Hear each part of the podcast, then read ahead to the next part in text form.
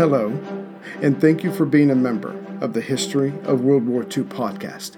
Episode 160 All Their Eggs, One Basket. Last time, we saw elements of the Waffen SS not only pulled out of the fighting to rest, but they would be promoted to fully mechanized divisions. Surely Hitler had a soft spot for these men. But more than that, they represented the Nazi state and its ideology. As such, they were too important to fail. Hitler also had plans for the Totenkopf division, but before any paperwork came their way, they and much of Army Group North was caught up in another of Stalin's massive counterattacks. On January 7, 1942, the Soviet waves came, as the Totenkopf were, unfortunately, spread out more than they would normally be. Some were at Staraya, about 10 miles south of Lake Ilmen, itself about 200 miles south by southeast of Leningrad. Here, the SS division had infantry, reconnaissance, engineers, and artillery units, but the bulk of the division was around Demyansk, about 40 miles to the southeast of the first group. The SS troops at Staraya had been building up their defensive works for some time. Hence, when the Soviets came at them, the men of the Totenkopf there held their own, and, in fact, would stay in this area, frustrating the attackers here. And the SS and Wehrmacht forces at Demyansk would also hold their own, at least around the town. To either side of them, though, the Russians were able to advance west. If this kept up, it would be the Germans inside a Russian pocket. A nice turn of the tables. As such, on January 12th, Field Marshal von Leeb, Army Group North commander, asked Berlin if he could pull back his troops to avoid that very encirclement, but Hitler said no, there would be no pullback. The men were to stay and fight. If anything, they were to use their proximity to the enemy to crush them. But von Leeb did not stop sending messages back saying the situation at Demyansk was only getting worse. To kill the enemy in front of him was one thing, and the Germans were holding their own in regards to those to the east of them, but soon they would be attacked on all sides. Hardly a recipe for success. Still, Hitler would not budge, and soon von Leeb offered up his resignation to show the seriousness of the situation. Hitler, thinking the man a coward, accepted it, and Colonel General von Kuchler was put into his place. Von Leeb left headquarters on January 17th. Though Kuchler brought a fresh perspective to the battle, this did not conjure up more troops to push back the Soviets coming further west on either side of Demyansk. Three days later, on January 20th, the two Soviet wings met up west of Demyansk. The majority of the Totenkopf with regular units, about 95,000 soldiers with 10,000 auxiliary units, were trapped. Yet the men at Staraya to the north were hardly any better off, as enemy troops there were to their southwest, north, and northwest. As Hitler had gotten the men into this situation, it was up to him to get them out. And here again, he believed in himself. Telling the trapped men to hold on, a relief force was being gathered, and until it could punch a hole through, supplies would be flown in. Fortunately for the Germans around Demyansk, there were two airfields in their area, and the main German line was only about 40 miles away. Not an impossible task. The supplies and reinforcements started coming in, and the wounded were flown out. As the Germans were still the masters of the air, Hitler's plan was plausible. As the trapped German forces waited, Theodor Eck, the Totenkopf's commander, was ordered to break his men up in the south into two groups. The smaller of the two would help defend the eastern side of the German pocket and keep the Soviets at bay. Meanwhile, he would lead the larger other group and head to the western side of the pocket to make sure that the enemy there did not begin to push in. He could see for himself when he got there that the Soviets were strengthening their ring, but that mattered little if they could not begin to reduce German held territory. The days went by while Eck and his men of the Totenkopf held back attack after attack. Hitler's cavalry, so to speak, would be the 10th Corps, after it was augmented with other forces nearby. But again, this took time. The latest report said it would be ready to move by March 21st. Until then, the Soviets had to be held back and daily supply flights made to the trapped Germans. Finally, March 21st came, and the reinforced 10th Corps began to move out. At first, their desire to save their comrades and their sheer numbers created forward movement. But then they hit more and more layers of Stalin's rings around Demyansk. The rescue began to slow down. Not until April 14th had 10th Corps reached Ramushevo, about halfway from where they started, to the western edge of the German pocket. As they were that much closer, the trapped Germans were told to begin to fight their way to the west, to link up.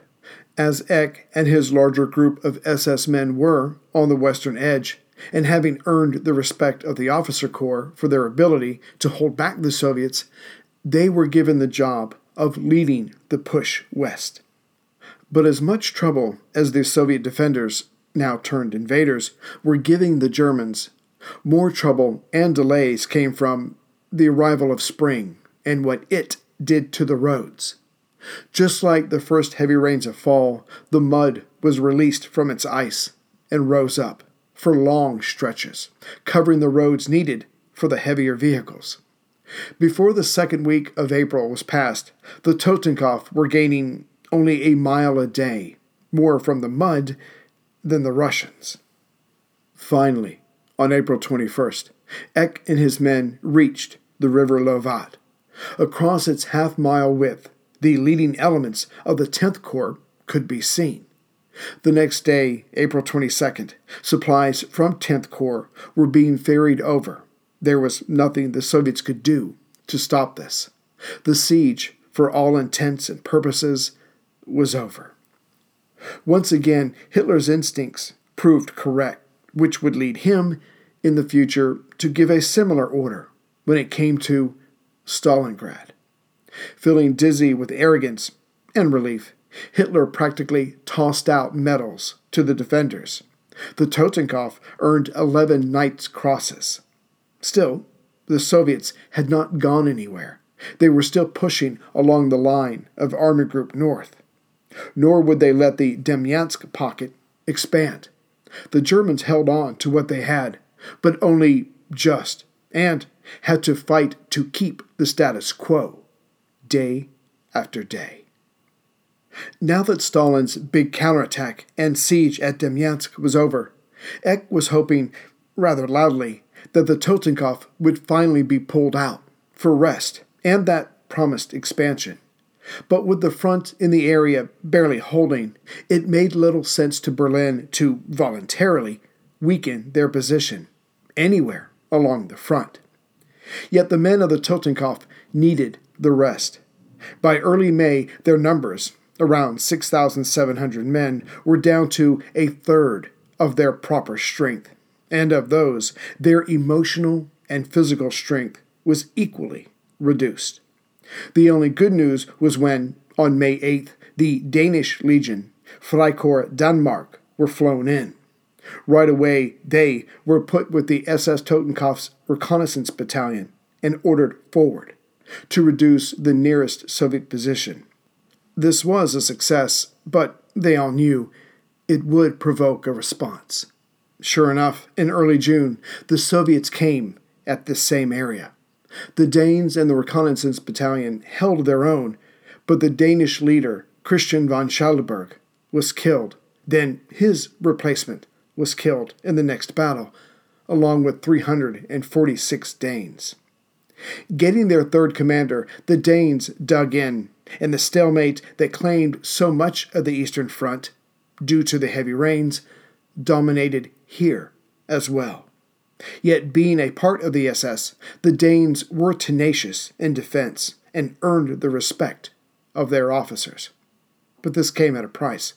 By late July, the Danish Legion, which had started with 702 men, were now down to 219 men and officers. Meanwhile, Eck, the Totenkopf leader, found that his wounds were not healing properly from being wet all of the time. In fact, his men had stopped sleeping in their dugouts for fear of drowning while they slept. So he was sent back to Germany in June. Max Simon was told to take over. Eck did not want to leave his men, but realized he could perhaps be more helpful by being closer to the powers that be. Before June was out, after meeting with Hitler and Himmler, Eck was given a promise that, if conditions warranted, the Totenkopf would be pulled back and expanded to a fully equipped Panzer Grenadier division with a tank battalion. Indeed, new recruits were gathered the next month, but instead of being sent to the east, they were sent to a training area to be a part of this new division. But then Eck found himself waiting, waiting out July, waiting out August, but his men were still not being brought home. This was because of the ever more Soviet attacks on the Demyansk Bulge. Eck wanted to scream at Hitler to give up the territory. It was not worth losing the rest of his division. But of course, he did not. Hitler may have been thinking the same thing, but his credibility was now vested in Demyansk.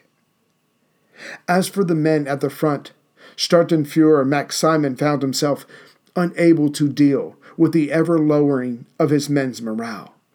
Knowing that they could be recalled at any day, but were not, and having the Soviets come at them on a regular basis, made their lives hell. The best Simon and could do was when a man was sent home for medical reasons, he was then quietly transferred to the new training ground with the new recruits instead of going back to the front.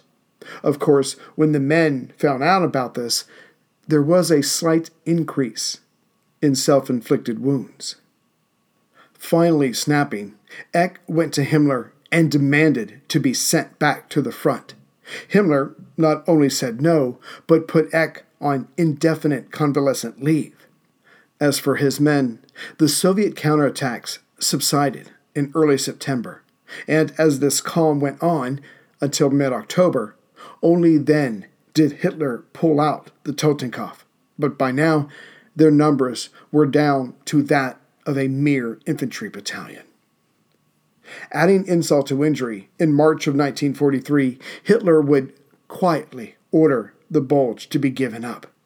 Thus, his men of the Totenkopf had died for nothing. Yet, as for the Viking Panzer Grenadier Division, that was not allowed to go home, because Hitler had plans for them in his summer offensive of 1942. Der Fuhrer's plan for that summer was to continue his drive south towards the Caucasus Mountains, and the Viking would lead the charge. As for the rest of his armies in the east, they would stand firm and allow the enemy to come to them, hopefully to be wiped out. As for the SS National Legions, Himmler's idea, he was to find that they would not work out as he had hoped, and making mistakes in Hitler's view was always a risk. First, the Flemish Legion, that is, Legion Flandern, was sent to Army Group North. Having just over 1,000 men, it was made into an overstrength motorized infantry battalion with three rifle companies and a heavy weapons company with an anti tank company.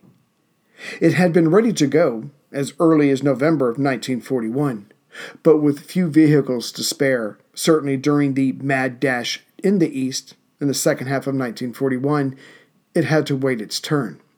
For the opening months of Operation Barbarossa, the Flemish Legion spent its time in subjugating anti partisans. But when the massive Soviet counterattack came in January of 42, the Flemish, along with any other units to hand, was sent east. They would try to help hold back the Soviets south of Lake Ladoga. The Flemish, fighting with Sturmbannführer Michael Lippert, found themselves next to the Spanish division, a gift from General Franco. As the Legion Flandern got into it, they found their profound lack of training cost them lives and the respect of the Germans. To be sure, they were determined enough, but warfare is a science, and certain skills must be learned and practiced.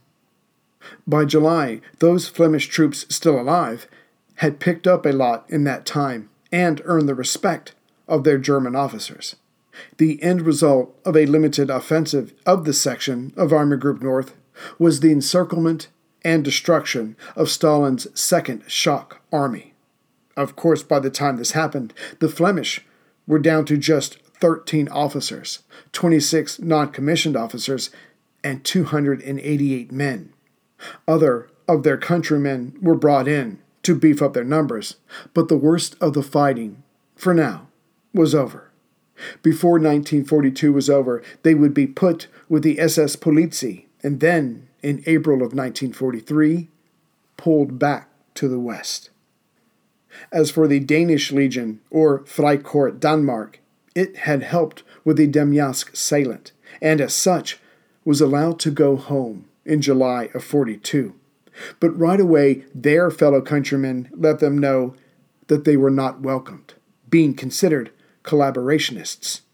In the fall of 42, they were sent back east and engaged in rooting out anti partisans. This went on until March of 43, when they too were disbanded and sent back west. Then there was the Norwegian Legion, or Legion Norwegen. Its men not only did not want to be there, but held on to their independent spirit, which was not what the German officers needed in Army Group North, as they were trying to hold back the Soviets. But Norway's leader, Vidkun Quisling, sent them to win political points with Hitler. Yet in the end, there were too few of them to really contribute anything, and following orders was not their strong suit. Operating in the Leningrad area from February of 42 to early 1943, they were by then disbanded and sent home. Lastly, there was the Netherlands Legion, or Legion Nederlanden. It contained 3,000 men, and after training was sent to the front in January of 1942. It had helped with the destruction of the Soviet Second Army, but being helpful at the front did not make them popular back home. The Legion's commander, General Seyffardt, stayed back in the Netherlands to focus on recruitment. Yes, this legion offered up the most men of the overall system, but Berlin was looking for much larger numbers, and Himmler was trying to oblige. But Seyffardt was assassinated by the Dutch resistance in February of 42. Eventually, a leader would be picked who seemed to genuinely care about the men and got along better with his countrymen but even he could not drum up more men. But at least he wasn't killed. In mid 1942, the Netherlands Legion was sent to the Leningrad area to stave off Stalin's counterattacks there. Now, all the legions were working in Army Group North, most now being a part of the 2nd SS Infantry Brigade. In January of 43, Stalin sent out another attack. This was to relieve Leningrad. The Dutch Legion did relatively well in their static defense, but certain units excelled in anti tank warfare. One particular was a 19 year old Gerardus Mooyman, who was a natural with the 7.5 centimeter PaK 40 anti tank gun. And as Stalin was leading with his tanks, this young man had a field day. By the time the Soviets backed down, Mooyman had taken out 23 enemy tanks. Himmler pulled him back and sent him on tour to gather up more volunteers. But the locals were not impressed with anyone trying to help the occupiers. By April of 43, all the legions except the Dutch had been pulled out, so Himmler recalled them as well. Overall, these men had fought bravely, but there were never enough of them to make a difference in the war in the East. No, Himmler would try to duplicate the success he had with the Viking division. Though mostly made up of German Reich nationals and Volk Deutsch, it had shown that with training and a common purpose, something could be achieved. The Legion concept was discarded, while Himmler looked around for enough volunteers to create a loosely German division. As the various legions had been participating in defensive operations before being pulled out, Hitler's plan called for Army Group South to go on the offensive, and in the fore would be the Viking Division. Yet before it got underway, Viking commander Felix Steiner took what he had learned thus far and reorganized his division. Taking the Westland Regiment, he altered it into two five company battalions. The 5th would have heavy weapons and pioneer platoons, that is, men who were trained in repairing roads and bridges. For Hitler wanted them to drive far to the southeast, to the oil fields of Maykop, then Grozny, and then Baku on the Caspian Sea. The Third Reich badly needed a new source of fuel, and Berlin wanted to deprive Stalin of the same. Two birds, one stone, if the Viking could make it that far. Even better, before the Viking got underway, it received a battalion of Finnish infantrymen to man an assault gun battery. This was for extra punching power, but also to replace the StuG 3s lost in February of 42 near Krakow. But what really excited Steiner was the arrival of a Panzer battalion commanded by Sturmbannführer Johannes Mühlenkamp. Now the Viking would not have to wait on help from non affiliated panzer units. The other three panzer battalions raised, just for the Waffen SS, were to go to the Leibstandarte, das Reich, and the Totenkopf. It paid to be one of Hitler's favorites. Mühlenkamp had some 50 tanks with him, divided into three companies. The first two would have the Panzer Mark IIIs, but they were still inferior to the T 34, but the last would have the Mark IV, with anti armor capability. As the Germans had experienced the tenacity of a Soviet winter, Hitler did not need this drive, called Case Blue, slowed down in any way. Thus, a diversionary attack on the Vikings' left flank would be directed at Stalingrad. The reinforced SS Viking Division would be the tip of the spear of 1 million Germans and 300,000 Axis troops. As the Germans' war in the East was defensive everywhere else, Case Blue was top priority and needed to succeed. When this offensive was launched on June 28, 1942, it easily cut through the Soviet lines before it, perhaps a little too well. As Viking pushed on, Hitler was only too ready to throw off his own plan and expand the operations, forgetting that it was taking almost a million and a half men to make it this far. As July went by, Hitler's attention kept going back, perhaps vaingloriously, to Stalingrad. What a coup it would be to take the city named after the Soviet leader. As time went by, he would divert more men, more tanks, and more planes towards Stalingrad. That was originally only meant to be a flanking cover. By mid July, Viking Division was below the river Mius, close to Taganrog. It was driving for Rostov on the Don the city that the Leibstandarte had briefly held in November of 1941. Commander Steiner was nothing short of brilliant in bringing the right mix of men and weapons, including air attacks, to pierce one defensive ring after another, moving ever closer to the city.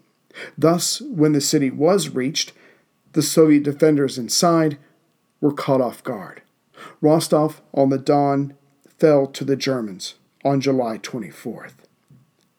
Glorious as this was for Hitler, again he had been right and reveled in the insult to Stalin, the Viking moved on further south Their latest orders told them to cross the Kuban River and take the Maikop oil fields, located along the foothills of the western Caucasus Mountains. By this time, the panzers and trucks of the Viking were moving so fast they were actually within the midst of the retreating Russian troops. Reaching the Kuban River, the men of the Viking were across it by August 7th. The oil fields fell on the 10th. And yet, as Steiner's pioneers went into the plant's facilities, they found that the machines were so wrecked by the Soviets, no operations were possible. So it was now one stone and only one bird. The Viking was ordered on further south of Mein now coming upon the foothills of the Caucasus. But here the openings were narrow, with high mountains on either side, the perfect place for an ambush. Not wanting to risk their tanks, the Viking was told to hold, for on the way were German mountain infantry. The Viking came to a halt on August 14th. The men of the Viking spent their days of August and September in anti partisan operations. Then the mountain infantry arrived and engaged the local defenders, and then they all drove on to the Black Sea port of Tuapse. A bittersweet conclusion, to be sure. Yes, the Soviets were humbled and driven back, but there would be no oil for all of Case Blue. But the war wasn't over. Viking was then ordered to go to the Chechen region of the East Caucasus. There they were to help Kleist's 1st Panzer Army, who was having trouble near Mozdok, located in between the Black and Caspian Seas.